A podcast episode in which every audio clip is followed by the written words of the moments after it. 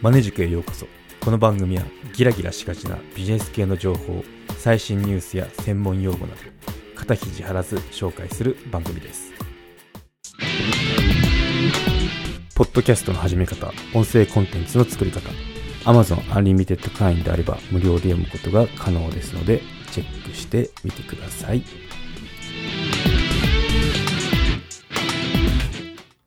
はい、今回は芸人有吉さんから学ぶサバイバル術について取り上げてみようと思います。はい、芸人有吉さんですねから学ぶサバイバル術ってことで、稼いでも派手に暮らさないっていうのがテーマになりますね。うん、そうですね、まあ、最近芸能関係の本の紹介多いんですけど、まあ、あの先日は志村けんさんですね。志村けんさんとそのお弟子さんである川北池太郎さんの本を紹介したんですけど、まあ、そこで竜兵会つながりで有吉さんを今回取り上げてみようと思います。ひょっとしたら現在のピン芸人で知ってるよって方の方があの若い世代とか多いと思うんですけど、アラフォー世代、私みたいな世代ですと猿岩石で有名ですね。うん、ヒッチハイクの旅であの一大ブーム巻き起こしましたよね。で藤井フミヤさんの曲も大ヒットしましたよね。うん、藤井フミヤさんがあの曲を書いて猿岩石が歌ったまあ、デビュー曲になるのかな。それがすごいヒットして今でもカラオケとかで歌う人いるんじゃないかなと思いますね。はい、ということでそんな猿岩石元猿岩石の有吉さんなんですけど、まあ、結構あのそういったブーム、まあ、アイドルとしてブームだったんですけど、まあ、その後結構辛いななねんかんっていうのを過ごして、で今ご活躍のようにあのバラエティで引っ張りだこなんですけど、まあ、冠番組とか持ってますよね。そういったあの再ブレイクっていうことを起こしてるんですけど、その売れてない時代の生き方っていうのがなんかこれは普通の芸人じゃない我々だってもその知っとくべきかなっていうことを思ったんで取り上げてみようと思いますね。はい、ということで、まあ、猿岩石の経歴のおさらいしていこうと思いますね。うん、あまり私自身テレビを見るタイプじゃないんですよ。今もなんですけど、まあ、その小学生中学生の時もそうだったんですよね。結構テレビあんまり見ない人だったんですけど、まあ、それでも知ってるくらいブームでしたね。うん、そうで電波少年でブームになったんですけど、電波少年、 少年もなんかあの首だけのドアップでちょっと気持ち悪いなと思ったタイプだったんですけど、まあ、それでもそれをそんな人だっても届くぐらいの、 その影響力というか人気がありましたね。うん、はい、で、まあ、経歴を見たんですけど結構まあすごいことやったんだなって後からあの知ってもうおおって思いましたね。はい、ちょっと紹介するとせんきゅうひゃくきゅうじゅうろくねんしがつテレビ番組すすめ電波少年の企画で騙されて香港ですね、当時イギリス領なんですけど連れてこられたっていう設定であの、まあ、ヒッチハイクの旅っていうのが始まるんですけど、まあ、ここだと、まあ、騙されてって一応あのいう設定になってるみたいなんですけど、なんでかっていうとその前にオーディションが行われてたみたいなんですよね。でこの、あのオーディションに今でいう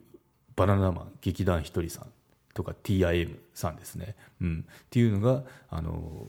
参加したわけですね。この方々っていうのもすごいですよね。今もう番組持ってるくらいのレベルの方々なんてあの、まあ、いずれかの誰かがなったらどんなあのお笑い師になったんだろうかなってちょっと興味深いところはあるんですけどね。うん、はい、で最終選考 ティーアイエム さんと競ったそうなんですけど、東京ドーム付近で野宿したことがあるっていう経験が買われて選考通ったみたいですね。はい、で香港に行ったらイギリスまでヒッチハイクで行けと告げられて旅が始まったっていう内容だったんですよ。うん、でまああの本人たちっていうか、まあ、猿岩石自体も、まあ、最初はいつでもリタイアできる所詮テレビや企画ものっていう甘い考えがあったんですけど結構ガチな旅だったっていうのを、まあ、リアルタイムドキュメンタリーでお茶の間に届けたんでもうすごい人気になりましたね。最後にロンドンにあのせんきゅうひゃくきゅうじゅうろくねんのじゅうがつにたどり着くんですけど、なんでちょうど半年後ですかね、しがつスタートのじゅうがつなんで、うん、無事ロンドンにゴールした頃ふたりは全国的な知名度を獲得していましたという、そうですね、知名度どころかもうブームになってましたもんね。でその最後のゴールのところでサンプラザ中野くんですね、今の当時サンプラザ中野なんですけどが歌った応援歌旅人よとか、あの今でも結構カラオケで歌うアラフォーいると思うんですけどね、うん、評判もなり、あとはそうですね、本も売れましたね。本もすごいですよ、にひゃくごじゅうまんぶですからね。でもうそうですね、猿岩石フィーバーでひょっとしたら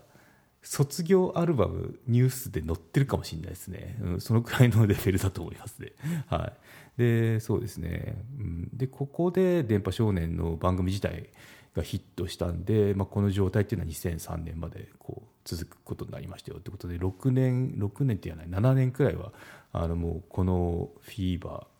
ー引きずって番組続くわけですよね、うん、なんであの結構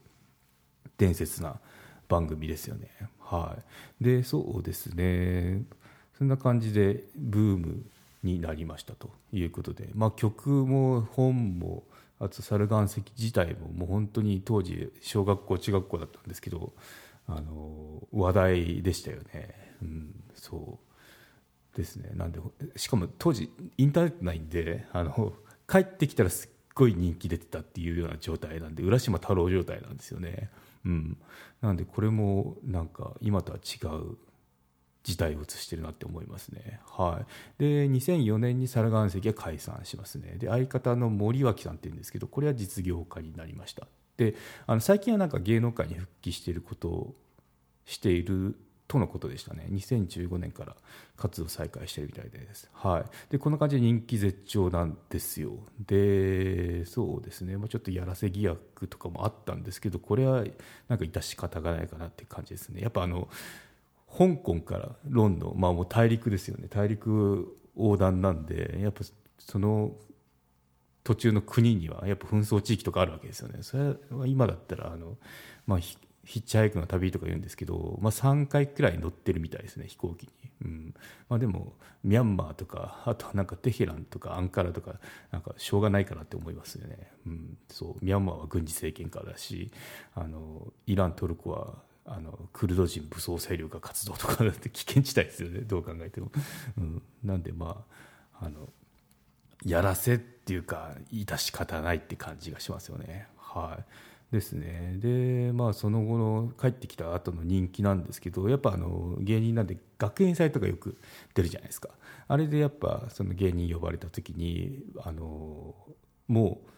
バンでこう大きな車で来ると思うんですけど、ファンがこうあ押し寄せて危ないってことでダミーの車に乗ってたのがバナナマンですね、うん、これもすごいなって、なんかこの時代がすごいなって思いますけどね。今第一線で活躍されてる方々とやっぱ当時からしのぎを削ってんだなって思いましたね、うんはい、でギャラは給料制であのブレイク前はごまんえんだったそうですね。ただ印税とかあったんで、まあ、月収が最高にひゃくまんだったってことなんですけど、で有吉さんの今回の本なんですけど、まあ、概要欄にリンク貼ってるんですけど、そこで語られたのが貯金がまずななせんまんあったって言ってましたね、うん、そうなんでななせんまんあって、それを、あのー、ななねんくらいでもう食い潰しちゃうっていう、そのサバイバルっていうのを絵が描いて、サバイバルが絵が描いてましたね、うん、でそうですね、まあ、こんな感じで人気絶頂からまあどんどんこの不調で、そして再ブレイクっていう風になっていくんですけど、まあ、その本の方はその不調のところを書いてるんですよでなんかもう悟りを開いてるなって感じで、結構あの読みやすい書体だし、こうやっぱ引き込まれるものがありましたね、はい、でそういったところのすごいところ、有吉さんのすごいところを紹介していこうと思いますね、うん、そうすごいところは生活のレベル上げなかったんですよ。そう有吉なんかこうやっていきなりお金入ったりすると、なんか大きな部屋が大きな部屋っていうか大きな家に引っ越したりするじゃないですか、家賃さんじゅうまんとか、うん、でも全然あの今まで通りのワンルームみたいなとこで暮らしてましたよと。で生活の質っていうのも上げなかったそうですね。なんでかっていうと、まあ、売れてる当時からこれはちょっと異常な事態なんだっていう自制が効いてるんですよ。これって結構今だと当たり前かもしれないですけど、あの難しいはずですよ。特に芸能人っていうのはこう周りで羽振先輩とかいるわけですよね。特にそういったなんていうか自己顕示欲高そうな業界なんで、うん、それを見ながらもこうやって自制したっていうのはなんかもうメンタル強いなって思いましたね、うん、はい。でにせん、にせんじゃないせんきゅうひゃくきゅうじゅうろくねんにピークを迎えてその後下落っていうことになるんですけど、にせんよねんにまた再ブレーキ、再ブレークをしますよね。毒舌ネタであのブレークしてますけど、で今はもう全然普通のあのキャラでピン芸人でやってますよね。はい、そうですね。なんでその本のななねんかんほぼ預金だけで生きていたよっていうことだったんですけど、うん、そうやっぱあのどんどん真綿で首を絞められるかのごとく預金っていうのはなくなってくるんですよね、うん、で一番もうやばいなって思ったのがサバイバルモードあのマックスになったのが預金がきゅうじゅうきゅうまんを切った時点らしいんですよね。さあ、あの落差すごいですね。きゅうじゅうきゅうまんえんもそんな貯金ないよって思う方いると思うんですけど、あの持ってたのがもともとななせんまんですからね。それがどんどんどんあのいちねんずつ減ってってるわけ、いちねんっていうかまあ毎日減ってるわけですね、うん、できゅうじゅうきゅうまんを切った時でサバイバルモードになりましたよと、うん、でまあ振り返ると早くプライドなんか捨てればよかったとか、あとまあ悩み悩みっていうか葛藤もあって、なんかお姉キャラって結構流行った時期あったじゃないですか。ああいう時もお姉キャラの転身っていうのも考えたんですけど、あの大事なところを切るのが怖くてやめたとか、なんかそういったのもあのやっぱ芸人なんで面白く書いてるんですけどね、うん、で思い詰めたこともあったみたいですね。はい、で、まあ、これ結構なんだろうきついなって思ったのが普通でもあのやっぱ芸能事務所に所属しているので、その仕事の有無っていうのをその聞かなきゃいけないルールがあったそうですね、所属事務所で。で夕方のよじなんですけど、まあ、自分から芸人がその会社に電話してあの明日の仕事ありますか、予定ありますかって言ったらありませんって言われて切るっていう、まあ、仕事なくて一日中家にいる状態でもよじの電話っていうのがその電話っていうのをしなきゃいけないっていうのが辛かったって言いまし言ってましたね、うん、でこれをしないともう連絡どうせ仕事ないんだからあの自分から電話したくないなって時はしないと逆に会社からあの明日ありませんからっていうのが来るそうですね。なんでもう結構手が震えたとかなんかそういうこともあの生々しく書かれてましたね、うん、そうでブームがちょっと限りが出た頃にその芸能事務所ってその給与体系が固定給か歩合制どっちがいいかっていう風に選べるそうなんですよね。で月ひゃくまん、まあ、当時ブーム乗ってる時だからイケイケの時に月ひゃくまんでいくのかあの歩合にするのどっちがいいって言われてあの歩合にしたそうですね。でこれがそのなんだろう地獄を加速させたっていうような表現で書かれてましたね、うん、そう固定だったらまあその毎月仕事がなかろうがあの入ってきますけど収入っていうのが歩合にすると仕事がないイコールゼロですからね、うん、で芸能人大変だなと思うんですけど会社員でも営業だとこのパターンあると思いますね。そう、まあ、固定の保証された金額っていうのはギリギリ家賃とか払えるぐらいで、あとはもう本当に実力次第よっていうようなあの雇用パターンってありますもんね、うん、なのでまあ人事でもないのかなと思いますね。はい、あとはまあ会社員か起業か起業するのかっていうその悩む時期とかあると思うんですけど、そこでも使えるあの考え方かなって思いますね。会社員っていうのはやっぱ固定でお金入ってくるじゃないですか。でも起業っていうのはあの青天井ですけど収入も下も青天井で仕事がなければゼロっていう、まあ、こういったのって結構人事でもないなって、芸能人だから特集とかじゃなくて今だとその我々が働く上であの立ち、立ち向かわなきゃいけない立ち向かわなきゃいけない向き合っていかなきゃいけない考え方なのかなと思いますね。はい、結構タイトル自体も面白い本なんでぜひお手に取ってみてくださいですね。概要欄の方にリンクあります。はい、ということで今回でまとめにいきましょう。芸人有吉さんから学ぶサバイバル術ってことで紹介してみました。稼いでも生活の質を上げない自制心は大事ですよというところで終わりたいんですけど、今回お知らせがありますね、うん、メルマガやってるんですけどあの今月末